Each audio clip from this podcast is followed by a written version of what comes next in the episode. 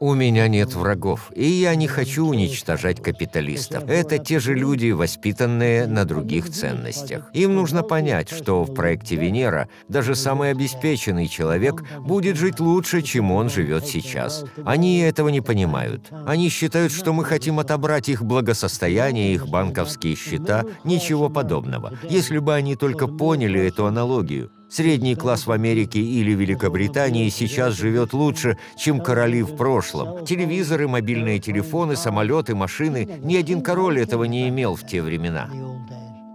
Есть остров в Ирландском море, называется остров Мэн.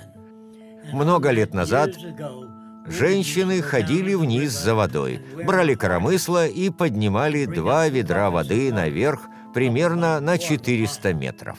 Таким образом, получали воду для приготовления пищи. Им приходилось снимать шкуру с животных, растапливать жир, чтобы использовать его в лампах. И представьте, мы скажем, однажды вы сможете повернуть кран и получить воду прямо там, где вы находитесь, и холодную, и горячую. Для них это прозвучало бы нелепо. Вам не придется спускаться вниз к реке, набирать ведра и поднимать их наверх.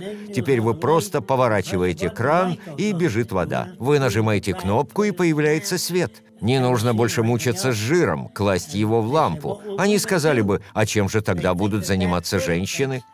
Им кажется, что это конец. Будущее мира, о котором я говорю, не устоявшееся. Нет ничего невозможного. Нет последнего рубежа, он постоянно меняется. Мартин Лютер Кинг организовывал марши и бойкоты без платы. Никто не вложил 40 тысяч долларов в его марш, когда он направлялся на юг по западному побережью. Он делал это потому, что он верил в то, что делает. Ганди никогда не получал оплату за то, что он делал. Он делал это потому, что верил. Это тот тип людей, в которых я верю. Я верю во врачей без границ. Они работают годами, экономят деньги слаборазвитым странам, помогают больным людям и не получают за это никакой платы. Это люди, которые мне на самом деле интересны.